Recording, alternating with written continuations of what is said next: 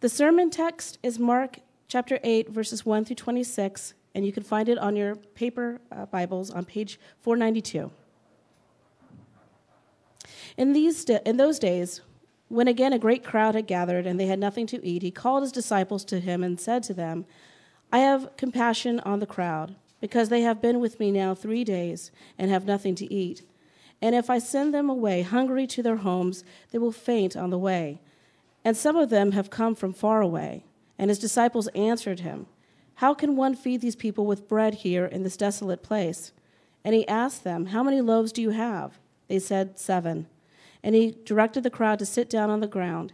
And he took the seven loaves, and having given thanks, he broke them and gave them to his disciples to set before the people.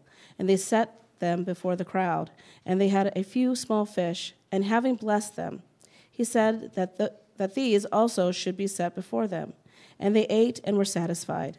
And they took up the broken pieces left over, seven baskets full, and there were about 4,000 people. And he sent them away. And immediately he got into the boat and, with his disciples and went to the district of Dalmanutha. The Pharisees came and began to argue with him, seeking from a sign from heaven to test him. And he sighed deeply in his spirit and said, Why does this generation seek a sign? Truly I say to you, no sign will be given to this generation. And he left them, go into the boat again, and went to the other side. Now they had forgotten to bring bread. They had only one loaf with them in the boat. And he cautioned them, saying, Watch out, beware of the leaven of the Pharisees and the leaven of, of Herod.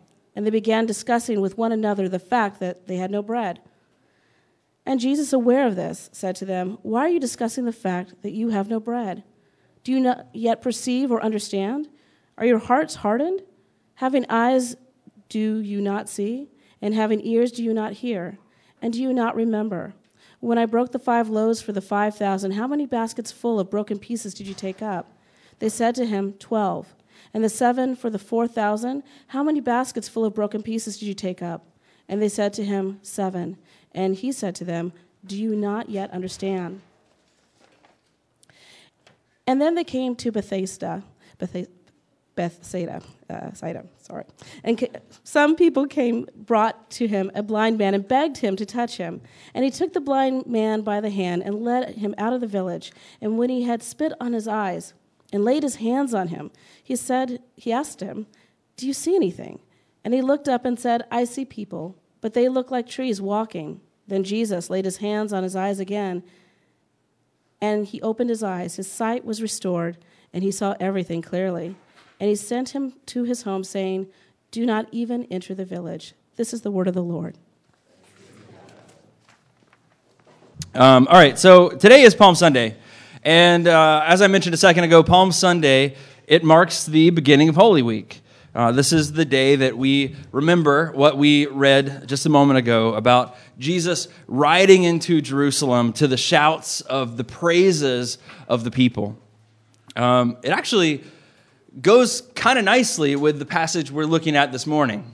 Uh, this is something that took place quite a bit earlier in Jesus' ministry, but there are some similar themes in both accounts. Both deal with the issue of what it means to see Jesus clearly.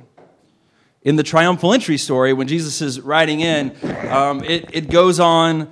Uh, people are praising him, but nobody truly understands who he is. As the week passes, uh, it becomes pretty clear that what they thought they were getting as Jesus rode in was, was not, in fact, who Jesus was. Uh, at that moment, their vision's kind of skewed. And here, in the text that we're reading this morning, uh, we're dealing with that same thing a skewed vision of Jesus. And uh, the last little bit of the text we read this morning said as much. Um, it was the story you probably heard of Jesus healing this blind man but it's kind of a weird healing. Did you notice that? Jesus puts his hands on this man to heal him, and it doesn't work the first time. But I want you to realize that that is not because maybe, you know, Jesus messed up. It's not because he didn't try hard enough when he, when he first did it, or, or that maybe at this point he was just feeling weak and maybe he was losing some of his power. It's not about any of those things. But it's about uh, what Martyn Lloyd Jones says. He was a British pastor in the 20th century. Uh, he points out that every miracle of Jesus is more than just an event, but they are, in a sense, parables. They're meant to tell us something about who Jesus is. And so, this healing, this partial and progressive healing, is actually supposed to teach us something about how the people at this point in Jesus' life understood his ministry, how the Pharisees saw him, how the disciples saw him, how the crowds saw him. But more than that, it actually tells us something about how we see him, how we are supposed to understand Jesus. Um, this is about how our vision of Christ is healed. And so today, that's what I want us to do. I want us to take that last little bit that we read, that story of healing, and I want us to use that as the framework for this whole sermon. I want us to look at those three different stages blindness, partial sight, and then restored sight, and see how these categories teach us something crucial about the way we see Jesus. So let's do that. Let's take each one of those, and let's just start, like I said, with, with blindness. Now, uh, all, we, all winter long, we have been looking at this book. Uh, and the question, the sermon series, is called Who is Jesus? Because that's the question we're, we're trying to answer. Um, and ultimately, the climax of that story is next week, uh, where Peter comes and he professes that Jesus is the Christ, the Son of God. That's where we've been headed. That's where we'll be next week. So, like I said 10 minutes ago, bring your friends. This is what the whole point is. Um, but at this point in the story, it's a little frustrating. At this point in the story, you might be starting to think, you know, what's up with you people? What's, what, what is it going to take for you all to recognize who Jesus is? Those first 10 verses that Mia read, the story of the feeding of the 4,000, it's just yet again the disciples are watching Jesus do the very thing that God does, that he feeds people manna in the wilderness, that he is identifying himself with this divine trait of God, and yet they still don't see. Then verses 11 and 13, the Pharisees, they're showing their hostility to Jesus. And they say, Show us a sign. We just need some proof. And you kind of want to laugh at him, right? Like, yeah, yeah, yeah, we know, we saw that feeding of thousands of people, and yeah, yeah, we, we saw healing the deaf guy just a minute ago, but, but we need some proof. You know, show us something tangible, show us something we can get behind. Well, the Pharisees, on one hand, with their, their hostility to Jesus, and, and the disciples on the other, who are, are trying to see. They're working hard, they're following Jesus. Uh, they're both frustrating. we look at them and we say, Come on, you idiots. Figure it out. Come on. Well, I think maybe you feel that way for a little while until you start to think about your own life, right? And still you, until you start to remember your own blindness. Everyone who's a Christian in this room, everyone who's been around the church, I'm sure you've sung more times than you can count Amazing Grace, right? I once was lost, but now I'm found. Was blind, but now I see.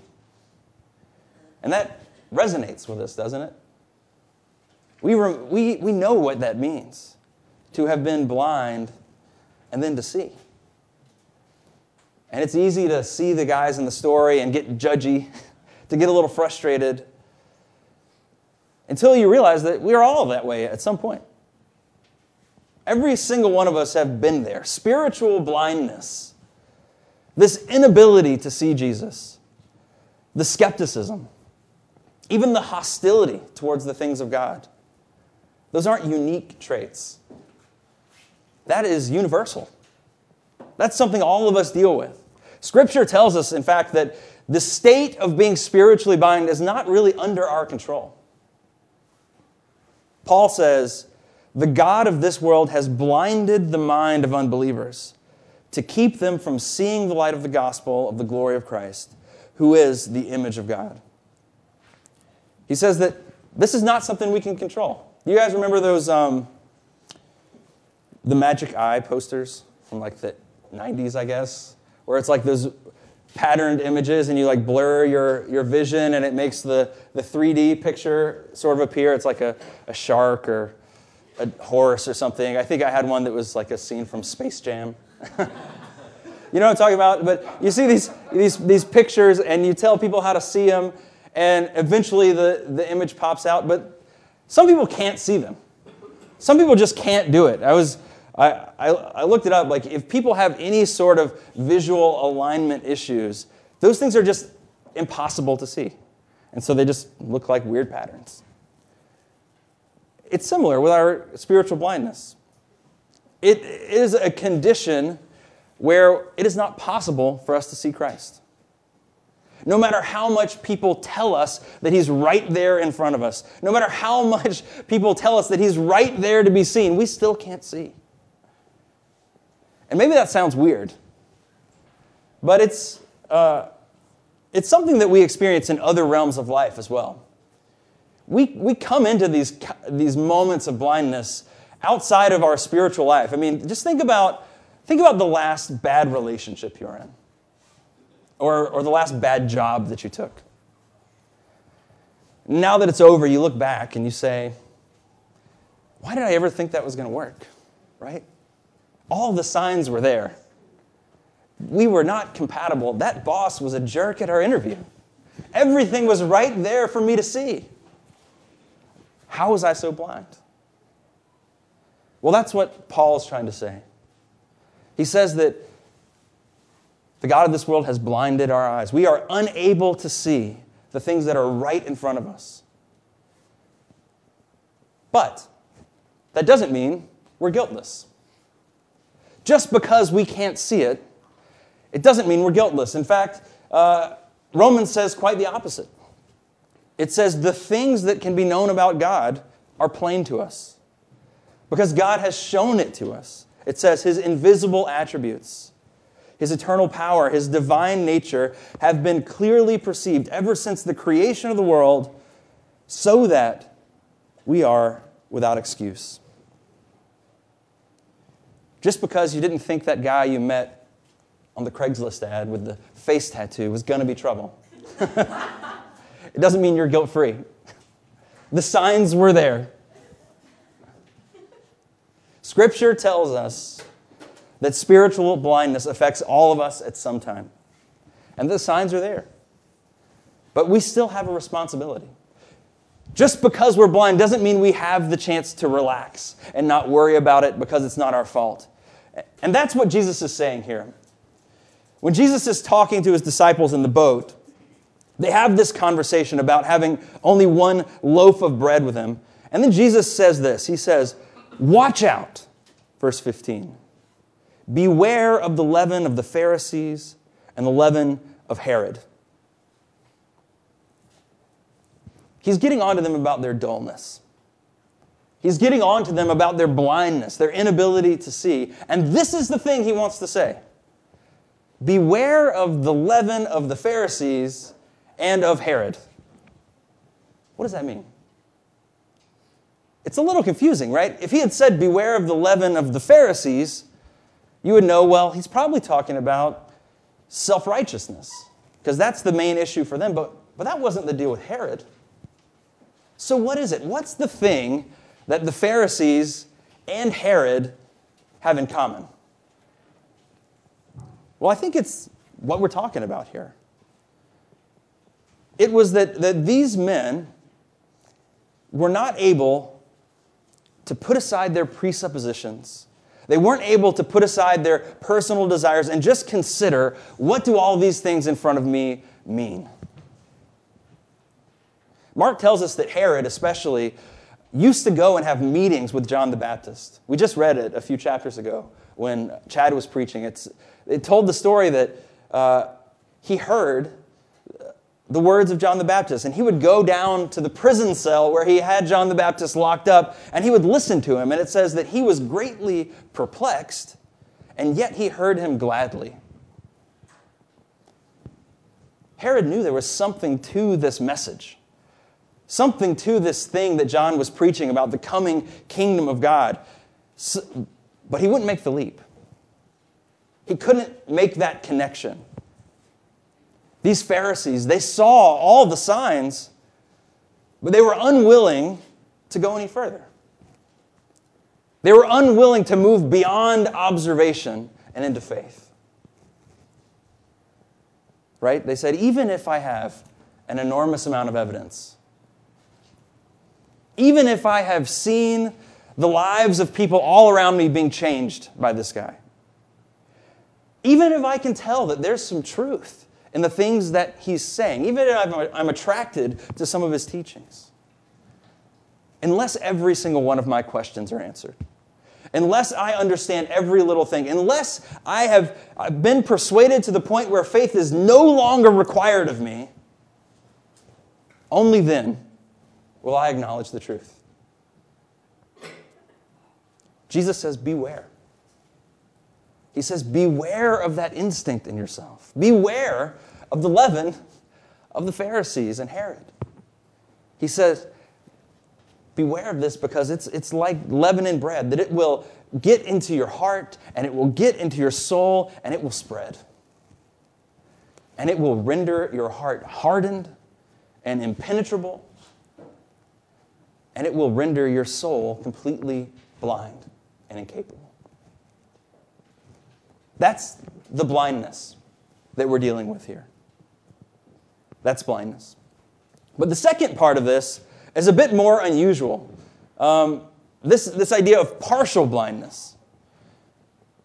That Martyn Lloyd-Jones, uh, that, that pastor that I mentioned, he wrote a book called Spiritual Depression. And in there is a chapter on this verse that I found extremely helpful. And a lot of the stuff uh, about partial blindness, I'm, I'm kind of pulling from him.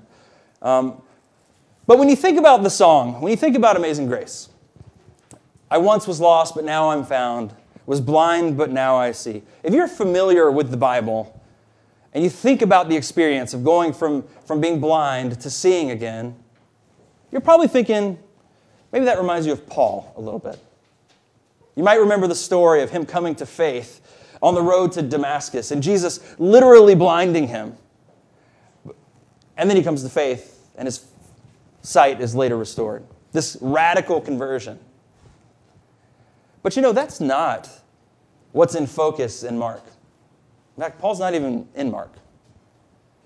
The focus of the Gospel of Mark is on Peter.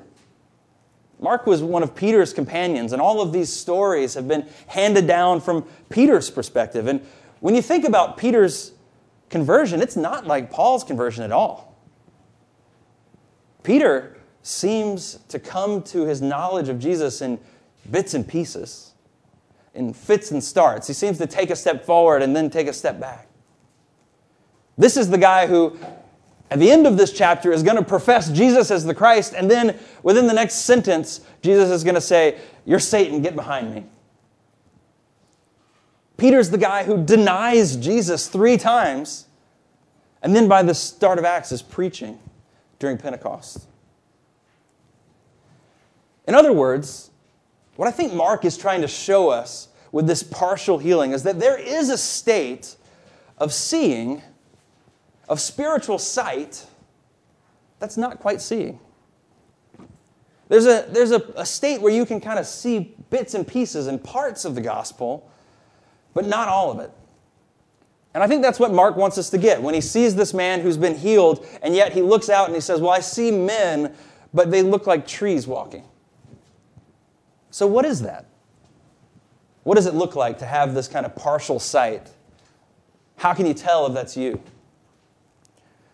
Well, I think there's two main categories of this partial sight that are pretty common. They're common in the church, and they're very common on that kind of ring of people who are just sort of on the outskirts of the church, maybe coming every now and then or, or have some kind of Christian affiliation.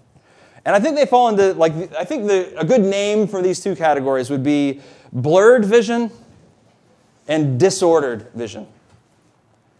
So there's a kind of partial sight that's a blurred sight, and there's a partial sight that is a disordered sight. And the blurred sight is simply this it's those people who have faith, but it's a weak faith without any sharp edges. Right? This projector right here. This thing is the bane of my existence. Half the time, I'm stressed out about if things are plugged into it or if it's projecting what it should be. Um, but one of the features of that projector is if you twist the little lens on the front, some of the words, you know, the words get blurry or they get crisp. And it bothers me when we're there and the words aren't quite crisp. But of course, it'd be much worse if they were blurred to the point where you couldn't read them at all, to where the words are just kind of dark spots on the screen up here. You can imagine how the man's vision would have been a little bit like that, right? If you just twist the lens of your eyes until people are just pillars, until you can't see any descript features on them, but they look like trees walking.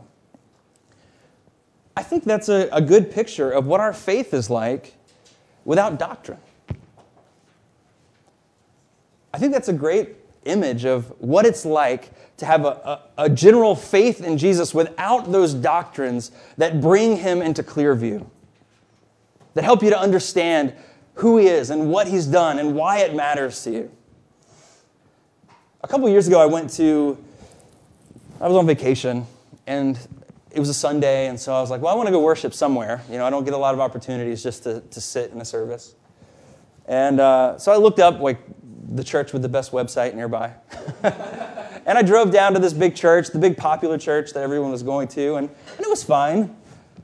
But once the pastor started preaching, man, I just got so uncomfortable to the point where when I left, I, I was like, I'm never going back to that church and I'm never sending anyone back. Because the, the pastor came to a, a place in Scripture that needed to be taught, a place with different potential interpretations, and he said, you know, people think different things about this, and I'm just not going to get into it because I don't want to be divisive. You know, we can all get along. And I was like, no, you can't. That's important. People need to know if it's right or wrong, if it's true or false. They need to know should they live by that or not. Hebrews says the Word of God is living and active, that it is sharp, that it's sharper than a double edged sword, that it divides the soul and the spirit. That means this thing is intended to cut us. It's intended to convict us, to show us the way that we are living our lives out of line with the will of God. Ultimately, this is the tool that the Holy Spirit is going to use to shape us and to cut us and to prune us into the very image of God. But so many of us in the church run away from the hard truth. We come to the stuff that we don't like. We come to the hard things or the things that we doubt and question, and we just push them aside. We say things like, well, you know, I've heard the Bible says I'm supposed to live this way, but I think I can do just fine without God interacting with that part of my life. You know, I don't know why God really cares about my sex life. I don't know why He cares about my money. Like Chad was talking about a moment, why does He care about how I spend my weekends? What does that matter? We push aside these laws and we blur our vision of Jesus. Or we just fail to, to learn. I think there's a lot of people in the church who would say that they're Christians, who would, who would profess faith, and yet they come to the, the doctrines of the church and they say, well, does that really matter? You know, I, I know I've been saved by, by grace through faith. Why do I need to know what the book of Ephesians says? Why do I need to know what atonement means? What's the difference? We might get Jesus is important. We might get that Jesus is even necessary somehow, but because we haven't invested in the truth, we have no vitality in our faith. Instead, we have this faith that is mushy and blurred and has no clarity of vision. And you know, here's the truth unless your vision is cleared, you won't see Jesus as he is. You won't see him. Instead, you'll have a blurred vision. The other version of that is what I'll call disordered sight. And that is a little bit different from what I just talked about. It's, it's people who do kind of know the basic facts, and maybe they know the doctrines, but they don't have a holistic view of how all those things fit together. They don't know why one truth rests upon another. They don't know simple things like the order of our salvation. And that may sound like a small thing, but it's not. Right? What the scripture tells us is that Jesus initiates with us. It says that Jesus is the one who makes the first move. And if you open the passage and you look at this healing, you might say, Well, I don't know, Pastor, because it looks like this guy, it looks like he came to Jesus. And yeah, that's true. Until you take a step back and you realize that Jesus came to him from another town. That Jesus came to earth from heaven itself, all to reach this man. That he had come to this moment with this purpose of restoring this man's sight, but not only to restore this man's sight, but it was going to fit in with his overarching plan to bring salvation even to you in your life. That it would be something that the church would hold on to and study for all ages. Ephesians chapter 1, it says that God chose us in him before the foundation of the world. That's important. The way that you understand how Christ has acted for your salvation makes a huge difference. It really matters. Yes, I, now don't misunderstand me. There is a point when men and women have to come to Jesus. There is a point when every one of us has to respond in faith. But it's not the first thing. If you don't realize that, if you don't see that your salvation didn't begin with you, that it wasn't about how smart you were, it wasn't about how holy you were, that you were able to see the truth, that you were able to perceive and follow. If you think that the big difference between you and your non believing neighbor or family member or friend is that there is something fundamentally better inside of you. That's a problem. If you don't realize that it was Christ at work in you, then you are going to see men like trees.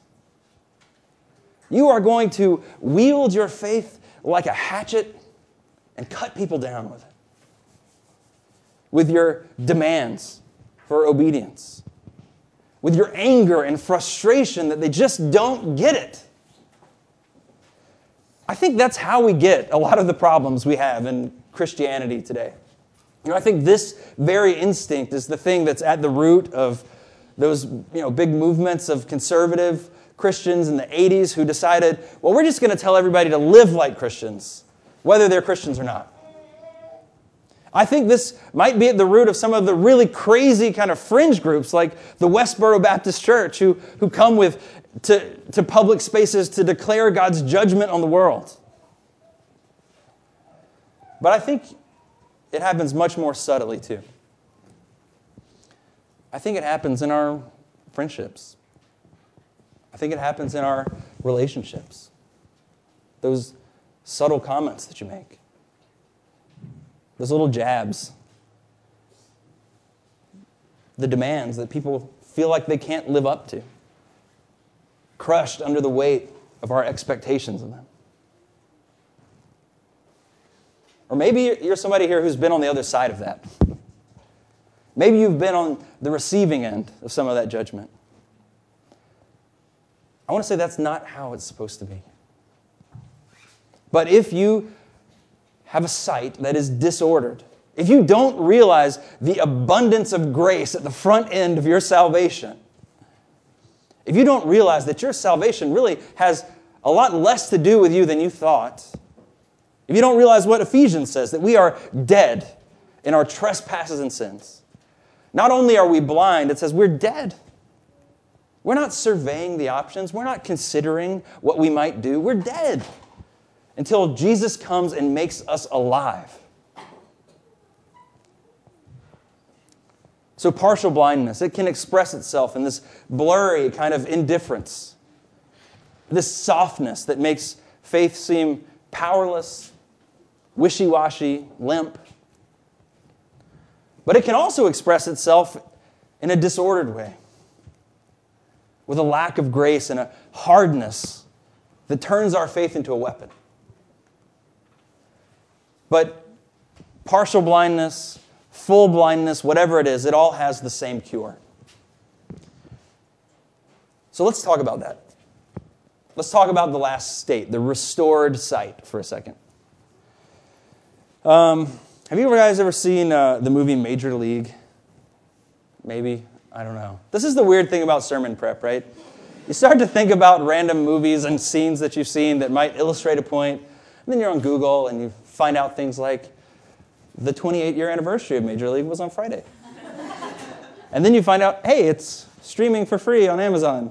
Might as well watch some of it. So, anyway, I'm watching this movie. it's about uh, the Cleveland Indians in the 1989, and uh, they're terrible, and they're trying to, to revive their team, basically, and they, they get this guy, played by Charlie Sheen, different day and age for Charlie Sheen. And, uh, and he just can throw hard and fast, but he's extremely wild. You know, the balls are, are, are going to kill people. He's so bad. And so they come to the point where they decide they're going to send him down to the minor leagues. And then in that moment, the manager is talking to him and realizes he can't see. He realizes he has terrible eyesight. And so they get him a pair of glasses, and all of a sudden he's awesome. And it's like the beginning of the turnaround for this whole team. And I know this maybe sounds weird, but, but the cure for blindness, for our spiritual blindness, has something in common with that. You know, there is a point at which you just have to admit you can't see. The first step to restored sight is to say, I'm blind. And I, I want to be clear, I don't mean just saying that to yourself. I don't mean just saying spiritually inside of you, I'm blind. Although that, of course, will have to be part of it. But I'm talking about this. Verse, verse 22, it says that when Jesus and his friends, when they came to Bethsaida, people brought to him a blind man, and they begged him to touch him. You can skip over that little descriptive line, but I think there's some important truth there healing happens in community. It's the people who knew this man was blind, who knew about his condition, who made it possible for him to get to Jesus. It's these people who cared about him, who brought him to the one who had the resources to heal him. I mean, is this not the purpose of the church? That we would lovingly bring people to the one who can restore their sight. That we would lovingly lead Jesus to the one who can give them a clear vision. That means that if this is you, if you're blind, you need to admit it. Not only, not only to God, but you need to admit it to the church. You need to let us know. And I say that knowing the facts knowing the statistics, and, and honestly, knowing some of you. And I know that there are some of you here who, if you are being honest, you don't believe.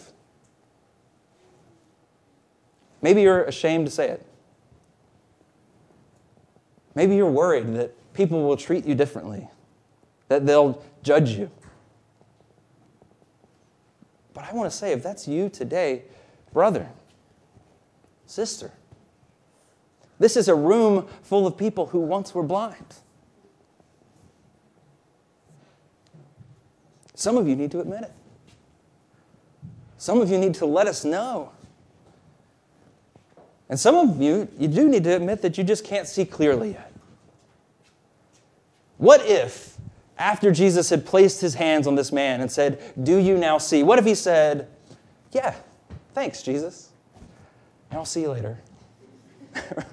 there would have been some honesty in that answer, right? He did see stuff. But that would have been terrible. I want to encourage you. If that's you this morning, you need to admit what you don't see. If you see that in your life right now you are living in active rebellion against some aspect of God's word, if you don't get why we say things like the church should be your family and not just a club to belong to, if you don't get that whole Sabbath thing that Chad was talking about, if you don't understand why what Jesus says about sex or, or money or power is in there, if that stuff makes no sense to you, or even if you're just wrestling right now, if you're dealing with doubt, if you're dealing with despair, if you're dealing with depression, tell somebody. You know, this was a hard week for me. And, and a lot of you know it. Some of you here heard from me this week. And I was, I was struggling. I was, I was down, feeling really low about some things. And I just, I just wasn't seeing clearly. And in that, and you know, talking and texting and emailing with people, meeting up with people, I was just reminded of, of what a great gift we are to one another. I was reminded of why we have the church. I was reminded that there really is no such thing as a clear sight of Jesus all by yourself. If that's you, I want to I want to say cry out to Jesus. Tell him, tell him I see you, but I don't see you clearly. But tell your people too. Tell your family. Tell your community and let us carry you.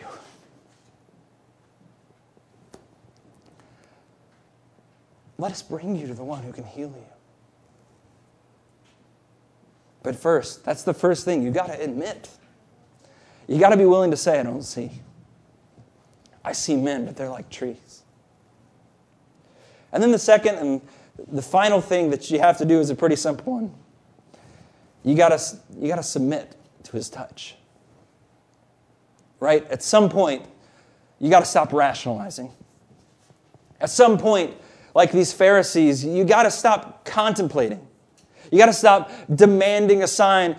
You gotta stop saying, I need incontrovertible proof. You know, the, the Pharisees think that's going to be enough, but, but look at the disciples. They've been there every single moment. They still don't get it. At some point, when Jesus is calling, we just have to come. We have to be touched by his healing hand.